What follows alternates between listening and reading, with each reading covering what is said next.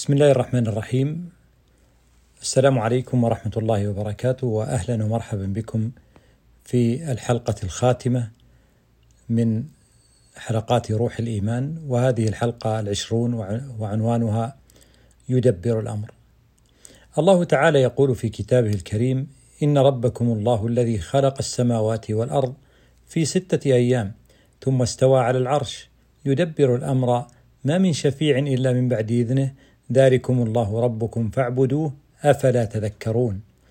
ويقول جل جلاله قل من يرزقكم من السماء والأرض أم من يملك السمع والأبصار ومن يخرج الحي من الميت ويخرج الميت من الحي ومن يدبر الأمر فسيقولون الله فقل أفلا تتقون. ويقول الله عز وجل الله الذي رفع السماوات بغير عمد ترونها ثم استوى على العرش وسخر الشمس والقمر. كل يجري لأجل مسمى. يدبر الأمر يفصل الآيات. لعلكم بلقاء ربكم توقنون. ويقول سبحانه وتعالى الله الذي خلق السماوات والأرض وما بينهما في ستة أيام ثم استوى على العرش. ما لكم من دونه من ولي ولا شفيع. أفلا تتذكرون؟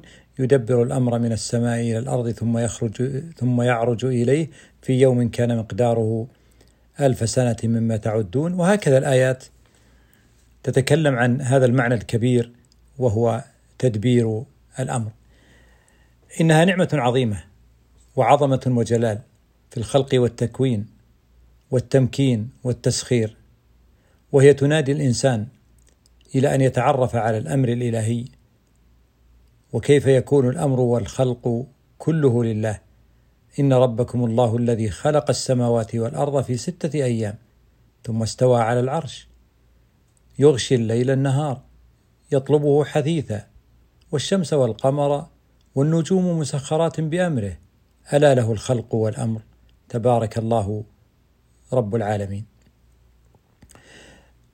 حقيقة أن الإنسان يجد نفسه مندهشا أمام عظمة أسرار الأنوار في التدبير الإلهي، وهذه الدهشة تجعله مستبصرا لحكمة التدبير عندما تتشكل الأحداث وتظهر الأقدار، ونحن مدعوون إلى تجربة روحية مع هذا التدبير الإلهي، تجربة تأمل تجربة حضور حتى يجد الإنسان استلهامات النور وإرشادات الروح يرتقي ويخرج من التعلق إلى التلقي ويتجاوز التعثرات ويصل إلى رسائل نورانية وإرشادات روحية ويتبع ذلك تغيرات سلوكية في تغيرك أنت. وتغير الأشياء باتجاهك. يدبر الأمر. كان وردا عظيما يردده الموفقون وكان الأثر العظيم في التحولات والنقلات بل وحدوث القفزات من حال إلى حال وحدوث وحدوث لأشياء خارج التوقعات لأمر عظيم وهو أن الله يدبر الأمر. عندما يفهم الإنسان أن الأمر في أوله وآخره وظاهره وباطنه أكبر من إدراكات العقل فإنه يسعى إلى أدوات وأسباب تتكون خارج العقل ويمكنها أن تسافر أكثر من أي معلومة وأبعد من الحدود التي أو الاحتمالات التي يضعها الإنسان لنفسه. إنه لن يجد ذلك إلا في روحه الملكوتية. والتي هي تكون على اتصال دائم. نحن في الظاهر في الشكل والصورة والمحتوى العقلاني والمحتوى النفساني أيضا دائما نكون في حالة ثنائية بين كل ما ينتمي إلى قوة أو آخر ينتمي إلى الضعف. واحيانا تكون هذه الثنائية في حالة انسجام داخلي ينعكس كحالة تناغم للحياة ومع الحياة ومع الناس في في عالم الحياة وفي بعض الأحيان تكون هذه الثنائية القوة والضعف والقرب والبعد تكون حالة صراع وربما يكون صراع طويل أو كبير وربما يمتد طول عمر الإنسان وهو يعيش هذا الصراع فلماذا تكون هذه النتيجة؟ حالتنا الثنائية بين القوة والضعف والقرب والبعد وكل الثنائيات هي طبيعتنا طبيعتنا النفسانية وطبيعتنا التفكيرية أيضا. وهي حتى تكون في حالة انسجام داخلي وتناغم خارجي تحتاج إلى نظام يراقب هذه الحركة. فإذا كان حركة قوة يدعمها وإذا كان حركة ضعف تنحبس هذه الحركة في الجسد أو في العقل أو في المشاعر النفسية. هذا النظام هو النور.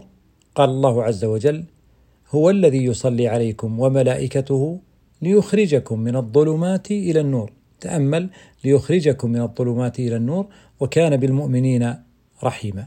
وقال الله تعالى الله ولي الذين آمنوا يخرجهم من الظلمات إلى النور.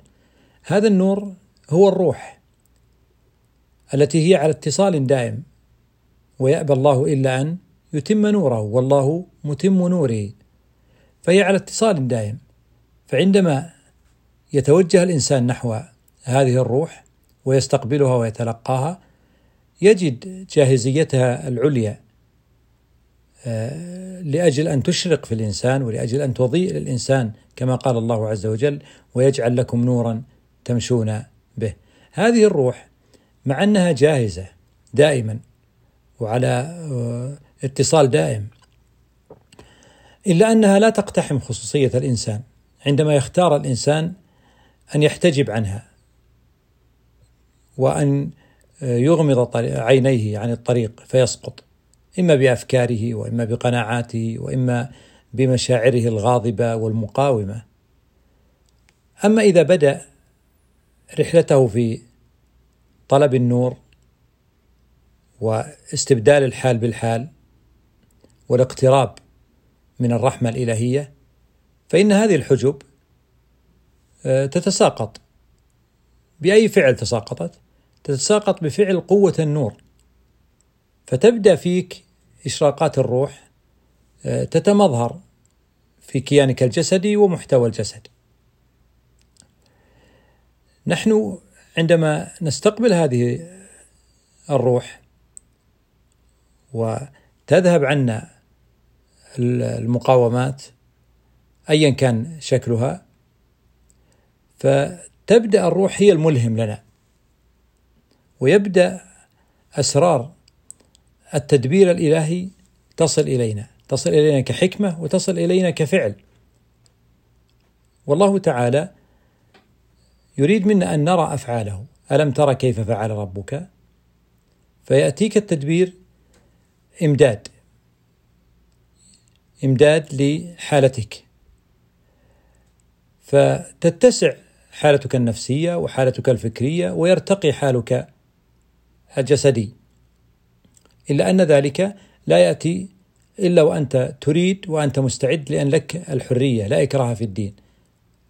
أفأنت تكره الناس حتى يكونوا مؤمنين؟ فالإيمان حب. والذين آمنوا أشد حبا لله. فمن أحب واتصل وصل عندما يكون الإنسان محبوسا بمشاعره النفسية أو بعقده الفكرية تنقص حريته على استقبال الروح حتى وإن كان يتسمى بالحرية أو يريد أو يقول عن الحرية أو يتحدث عنها إلا أن تعلقه بالأفكار أو تعلقه بالأشخاص أو التعلقات النفسية حتى بالذاكرة آه، لا تعني أن هذا الإنسان حرا يستقبل رسائل النور. إن رسائل التدبير الإلهي التي تحملها هذه الكلمة العظيمة يدبر الأمر فيها بشائر التشافي والبركة والتمكين والقوة والخروج من كل حالات الضعف. عندما يستقبلها الإنسان يبدأ لديه الشغف والشوق إلى أن يكون لديه سكون ولديه راحة. حالتنا الروحية ستصبح هي الدائمة دائمة الاتصال وهي التي تلهمنا على حالة مستمرة ونسمع إرشاداتها ونسير في نورها لأنها قادمة إلى أجسادنا من عالم الملكوت. وحين يدرك الإنسان فعلا أنه عندما يرتب حالته الروحية يكون على اتصال دائم فإن الأمر الذي سيحدث له في أول شأنه سيحتفي بذاته ويبدأ يحب نفسه تلقائيا ويأنس بقربها. ولن يجد أنه يتلقى أو يصدر التعنيف أو أو العتاب أو القسوة على على ذاته أو يصدر الأحكام عليها أو على الآخرين. هذه بداية بداية جميلة وبداية قوية. هي ليست النهاية. لكنها بداية تعني الطهر تعني النظافة تعني تجلي النور. فيذهب الوهم يغادر لديه الوهم وتبدأ الحقيقة تتشكل لديه ويخرج من البرمجة إلى التلقي. بعد ذلك سيبدأ يمارس العودة إلى حالة قداسة الحياة وقداسة الذات لأنه هو مخلوق والحياة مخلوقة فسينظر إليها بجلال خالقها وجمال فاطرها. بعد ذلك سيبدأ عنده رغبة داخلية للمزيد والزيادة لأنه ذاق الطعم. هذا الإنسان مخلوق الله الذي وهبه الإبداع وإبداع الإنسان لا ينتهي بل يتطور بشكل تزامني لا يمكن أن نضع له حدا ويكفيك أن كثيرا مما كتب عن الإنسان في أزمنة ماضية وحضارات سابقة آه، لا يمكن قبوله أو قبول كثير منه اليوم وفقا للتطور العلمي والتجريبي الذي نعيش في لحظتنا. إذا هذا الإنسان هذا وفي هذه الأيام وفي هذا العصر هو يتجه إلى عالم أكثر اتصال وأكثر انفتاح وأكثر تغير. سوف يجد الإنسان فعلا أن لديه مفاتيح عندما يوهب. فتصبح تشكلات الإنسان ثنائية روح وجسد وداخل الجسد يوجد حقل المشاعر النفسية ويوجد حقل الأفكار الذهنية. ولكنها كلها في جسد. فيكون الجسد مظلم. وعندما تتصل به به الروح يصبح مشرقا مستنيرا. بما فيه العقل أو بما فيه الدماغ وأفعاله وبما فيه القلب وبما فيه المشاعر وبما فيه الأعضاء. عندما يصبح الجسد مستنيرا بالروح تتغير آه، اختياراته. فتصبح اختياراته واضحة وقوية. رغباته تصبح مدعومة. مدعومة بماذا؟ برسائل النور رسائل اليقين. يجد ذلك شيء مشعور به وهو حالة السكون.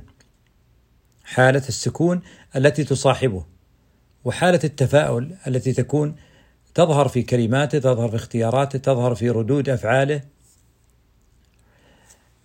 إن كثير من الناس يريد من هذه الحياة أن تكون حياة بمعنى كونها حياة. يجد فيها رغباته ويجد فيها ما يسير إليه وما يدعم وجوده. هذا حق من حقوق الإنسان. ولكن عليه أن لا يعتقد أو لا يحجر أنه سوف يجدها عن طريق الأفكار أو عن طريق المشاعر أو عن طريق الحركة الجسدية فقط.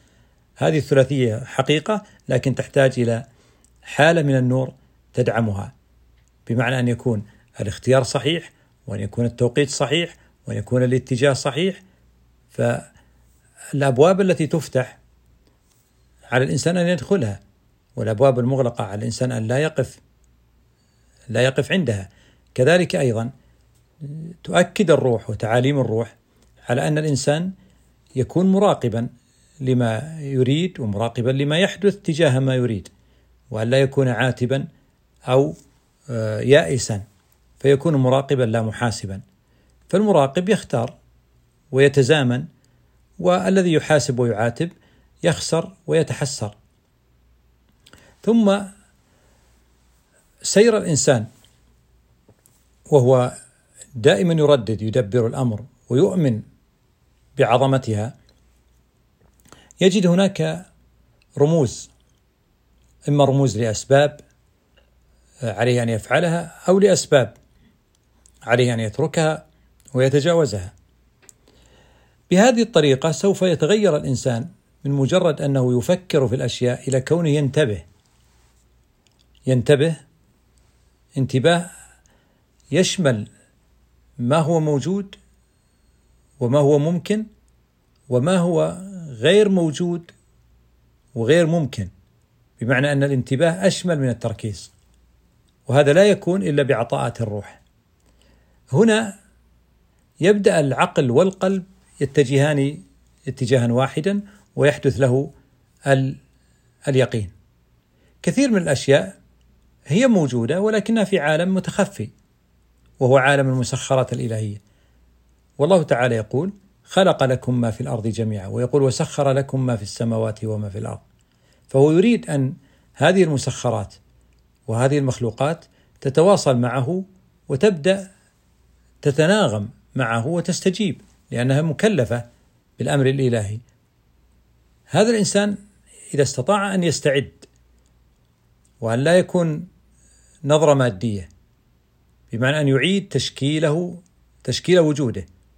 جسد وأفكار واسعة متعددة متنوعة لا تحبسه ولكن هو يستخدم أفكاره. كما يقول الحكيم استخدم عقلك لا يستخدمك عقلك. فيكون عندك أفكار ولكن هذه الأفكار أنا أستخدمها وليس معنى أن هي تستخدمني وتضغط علي. قل كذلك في المشاعر. تكون عندك مشاعر وإذا أردت أن تستخدم مشاعرك فلتكن بقيادة الحب والجمال والسلام.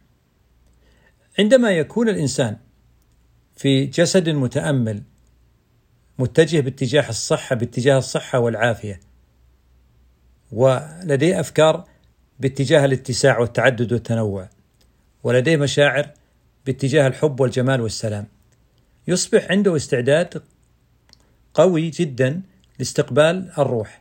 وعندما يستقبل الروح هذه الأفكار وهذه المشاعر وهذا الجسد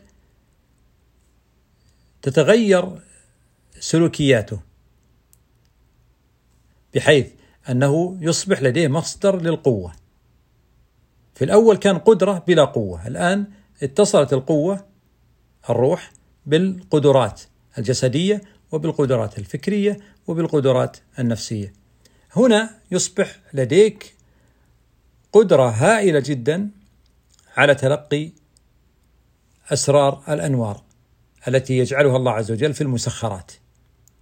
فتعرف ليس حدسا فقط بل الهاما بل رسائل بل منامات أخبار كثيرة تأتيك. تشكل شيء واحد أنك مطمئن.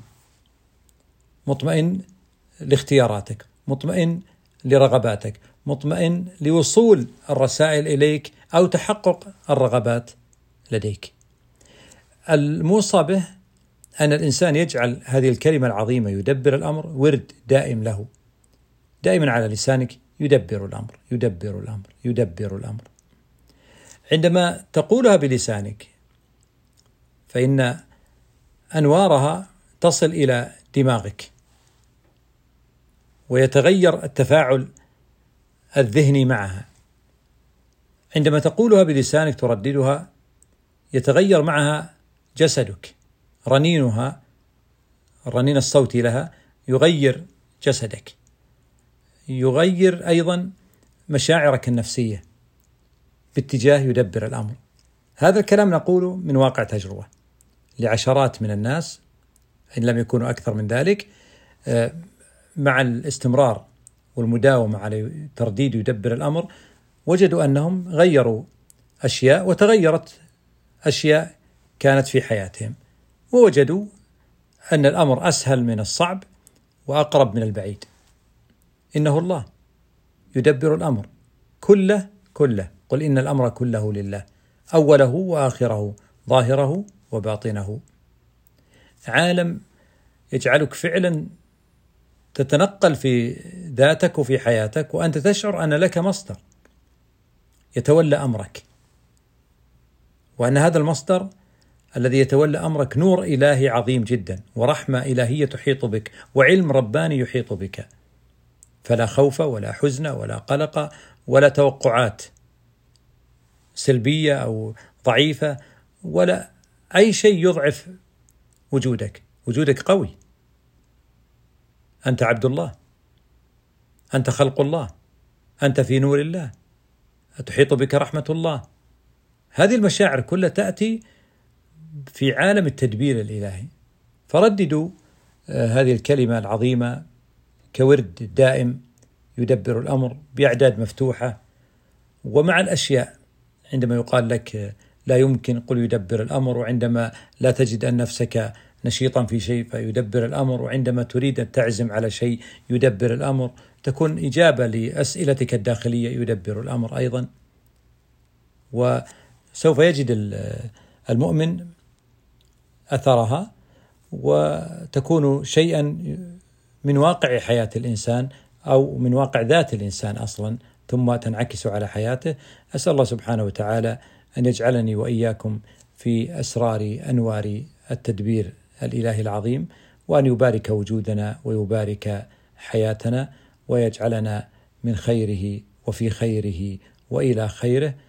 بارككم الله. وبارك فيكم ولكم وما حولكم والسلام عليكم ورحمة الله وبركاته.